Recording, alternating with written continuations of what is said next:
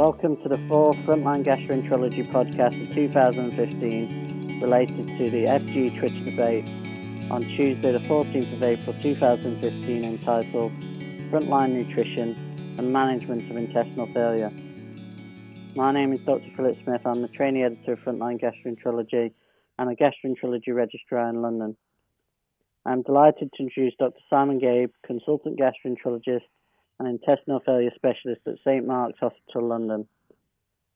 Dr. Gabe co chairs the Nationally Commissioned Intestinal Failure Service at St Mark's, one of two centres in the UK currently funded to provide this service. Dr. Gabe has a wide clinical experience in the management of intestinal failure, clinical nutrition, home parenteral nutrition, and consideration of intestinal transplantation. He co founded the National Adult Small Intestinal Transplant Forum together with Addenbrooke's Hospital in Cambridge and has an honorary contract at Addenbrooke's as a visiting specialist. His academic and research interests include nutrition, parenteral and enteral nutrition in intestinal failure, and also in enterocutaneous fistula, home parenteral nutrition, particularly survival and growth factors, intestinal transplantation, and intestinal tissue engineering. Dr. Gabe has been actively involved in BAPEN British Association of Parenteral and Enteral Nutrition, having been honorary treasurer, executive officer, chair of BAPEN regional representatives, as well as treasurer of Medical. He's now president elect of BAPEN. Dr. Gabe, thank you very much for doing this podcast to accompany your excellent Twitter debate, in which you've included a number of slides. A summary of the Twitter debate will be available on the FG website also, but these slides will also be available with a link next to this podcast. During our Twitter debate, we focused broadly on the management of intestinal failure. So, Dr. Gabe, for those of our listeners who do not deal with intestinal failure on a daily basis, can you briefly explain what intestinal failure is and how to identify it, and also explain the different subtypes of intestinal failure? Yes, of course. Intestinal failure can be defined maybe as the uh, reduction of the gut function to below the minimum necessary for the absorption of macronutrients and water and electrolytes. And that's a rather long winded way of saying that when the gut doesn't work sufficiently for you to be able to absorb either your nutrition or your fluids, and you need parenteral support, then that's when the gut is defined as failing, intestinal failure exists.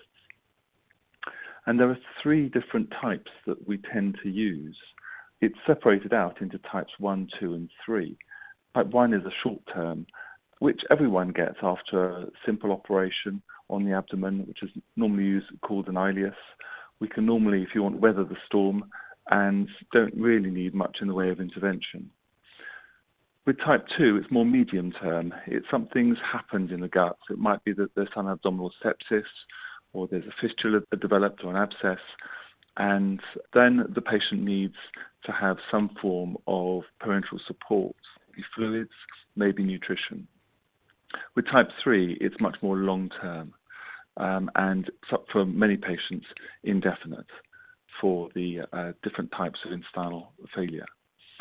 And there are three main causes that are probably worth mentioning. The commonest cause that we get nowadays is actually as a result of surgical complications. Uh, increasing, we've got uh, mesenteric infarction, and in the background, there's Crohn's disease. And those are the three main causes for this problem to occur in patients. Okay, thank you very much um, for that excellent summary. With with this in mind, then, what are the broader aims of intestinal failure management? Um, for example, you discussed the approach to intestinal failure from maximizing GI function through to transplantation. Can you briefly, for our listeners, just expand upon this, this further? Well, the broad aims of managing a patient with intestinal failure go right from something very simple like assessing fluid balance, working out nutrition balance. And it's worth bringing out that fluid balance and nutrition balance are just as important each, as each other in the management of uh, patients with intestinal failure. It's really important to understand the patient's intestinal anatomy. whether they've got any bowel that can be used, that could be optimized in any way, and maximizing their GI function. Then, effectively, what you've got to do is establish them on some form of parenteral nutrition and get them on to get the balances right with the amount of fluid and nutrition you're giving for that patient. It's worth working out what which type of central venous line is worth placing for these patients to receive the fluid and nutrition that they have. Often, uh, PICC lines, which are peripherally inserted uh, are used. These can be quite useful, but if you've got a patient who's training to be able to do it themselves, then it's much better for them to have a tunneled central venous catheter that comes out on the chest wall. When the patient's in a much more stable state, then you've got them established on intravenous nutrition, and that's when it's appropriate really to train them if they are going to be independent in managing their parenteral nutrition. We will aim to get them home, and then once they're home, you've got to monitor and look after them and look out for complications that might occur, be they liver complications or line complications or infective complications. And in the background, the only other bit is that if they have got some form of surgery that's required at some point in time, either to bring bowel into continuity or to re- repair a leak, for example, then that's planned out and the timing of that is worked out together with the surgeon. All of this requires a very multidisciplinary rep- approach. This isn't something that a doctor can do on his own. This isn't something that the nurse or the dietitian can do on their own. It's a team approach with nurses, physicians, dietitians, and doctors, all just as important as, as each other.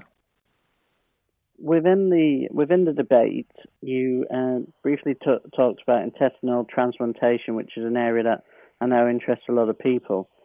Um, can you briefly explain what are the indication you use clinically to decide on this course of action for a patient, and also what are the implications of this treatment for the patient in terms of uh, ongoing morbidity or indeed mortality in the UK at the moment? Intestinal transplantation for patients with intestinal failure is a really difficult question it's often termed as an emerging area. It's emerged, it exists. It's a, certainly a management option for patients. And the reason why it's so difficult is that you do have patients who are established on the system who may well be very stable. And you have to work out whether it's in their interests to undertake a significant risk. And the significant risk is obviously to have the transplant, to undergo major surgery, and then to run a whole load of risks about infection and, and, and rejection. And I often describe this to patients as exchanging one set of problems for another set of problems. It's often perceived that they'll get rid of the problems that they have because they won't have a line and they'll have a new bit of bowel. But of course, they'll have a new set of problems that might relate to rejection and the fear of rejection, for example.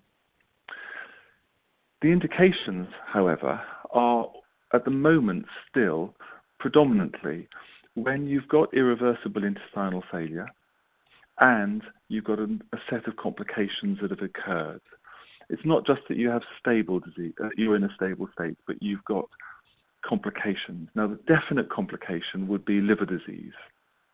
For patients who have progressive fibrotic liver disease, then for sure those patients uh, really should be referred and considered for transplantation.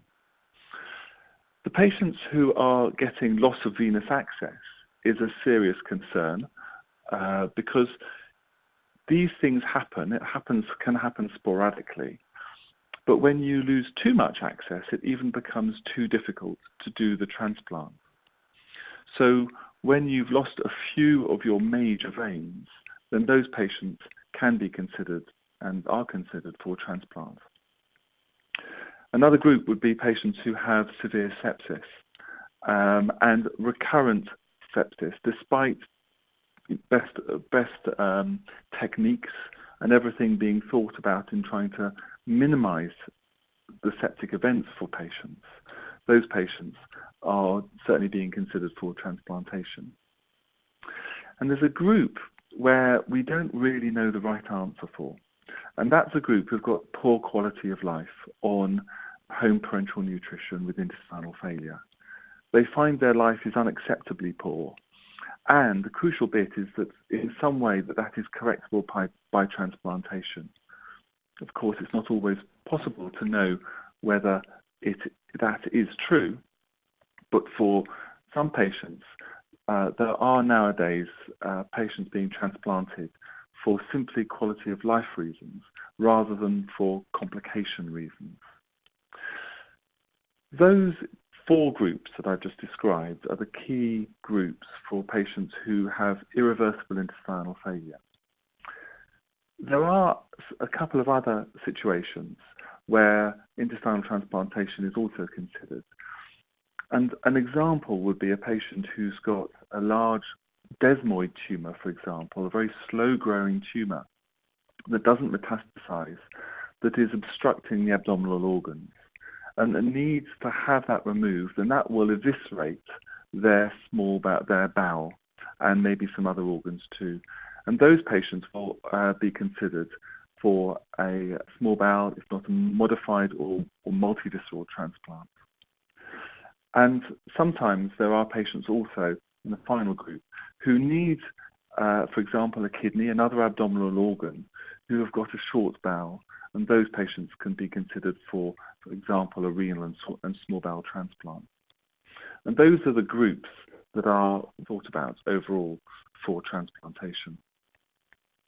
As I mentioned before, the, uh, it is difficult to weigh up the pros and cons for patients who have a transplant. And uh, it's not all just about survival. And survival rates can be described to patients, and sometimes um, a 60% five year survival rate is described after an intestinal transplant. There's a lot of variation in fairness, uh, and I think it's very difficult to describe the patients what that really means. A lot of them take away, even though you say 60% five year survival, many patients take away that they've got five years to live. And um, it's hard to bring over the real balance of risk um, about whether they keep with the status quo or make a make a jump, and the jump is to have a transplant. Some do well, and and uh, and when they do well, it is really fantastic to see, and so should be considered for patients. Thank you, Dr. Gabriel. It's certainly a very, very interesting area um, of clinical nutrition. Um, within the uh, Twitter debate, um, and a lot of our listeners will be in this situation, um, you briefly touched upon what your advice or top tips would be for an aspiring nutrition specialist um, or general gastroenterologist who manages patients from time to time with intestinal failure. What would, what would be your top tips for our listeners? So the top tips for a an aspiring gastroenterologist, I think, will be to work well with an MDT to make sure you've got good communication skills. I think that is a that is a general rule anyway in medicine nowadays, but uh, it's especially true for uh, working well within a large nutrition team. If you've got a patient with intestinal failure, one of the best things you can do is really understand their intestinal anatomy often people don't really understand what's connected to what. And it might sound really very straightforward, but it's often not really thought about in, in much detail. If there are bits of bowel that haven't been used or optimized one way or another, then they can be used, and that can make a big difference. Uh, and those are some of the key bits. Some of the commonest mistakes, though, for patients with intestinal failure are uh, that an ileostomy is actually a jejunostomy. So calling bits of anatomy the right things are really important. Thank you. So finally, how how do you see uh, the management of intestinal failure developing in the next 10, 15 years' time? We've seen the likes of uh, the growth factors um, come through. Where where do you now see the major advances uh, develop uh, coming from? The We've talked about already intestinal transplantation, which will continue, and as survival rates will continue to improve, immunosuppressive regimes improve, it will become an earlier option for patients. I have no doubt about that. But the new kid on the block that is um, that is out there relates to intestinal growth factors. The um, the one licensed new drug that is out there is called teduglutide, and it is a GLP-2 glucagon-like peptide 2 analog. It increases the surface area of small bowel. It doesn't change the length of small bowel, but it has been shown in good randomized controlled trials to decrease parenteral nutritional requirements for patients and get patients off intravenous nutrition. I certainly have two patients on it, and one is off parenteral nutrition and the other has halved his requirements. It's a life changer, it's a game changer in this area.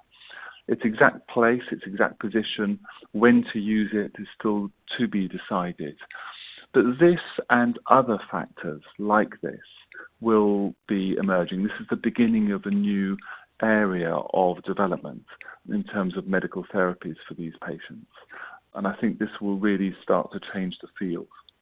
It will obviously then, if it starts to take out, then affect the patients who have a transplant. And we shall see how this how this develops over time, but it is certainly a, a good area of development. The final bit really is, I think, in the next 10 years, that there'll be some aspects that relate to organ regeneration, tissue engineering. These are things that uh, at the moment are happening in the laboratory, but I would hope that would start to go into the human population um, in that time frame. Well, thank you once again, Dr. Gabe, for your fantastic contribution and your support uh, with both the FG debate and this and this podcast. We're very grateful. The slides from the Twitter debate will be available to look at next to the link for the podcast. The next FG Twitter debate is our special DDW Twitter debate with Professor Edward Loftus, Professor of Gastroenterology and IBD at the Mayo Clinic, Rochester, Minnesota, USA, on Monday, the 11th of May 2015 at 9 to 10 p.m. GMT and we'll discuss frontline IBD, hot topics in IBD. We hope you can join us then using the hashtag FGDebate.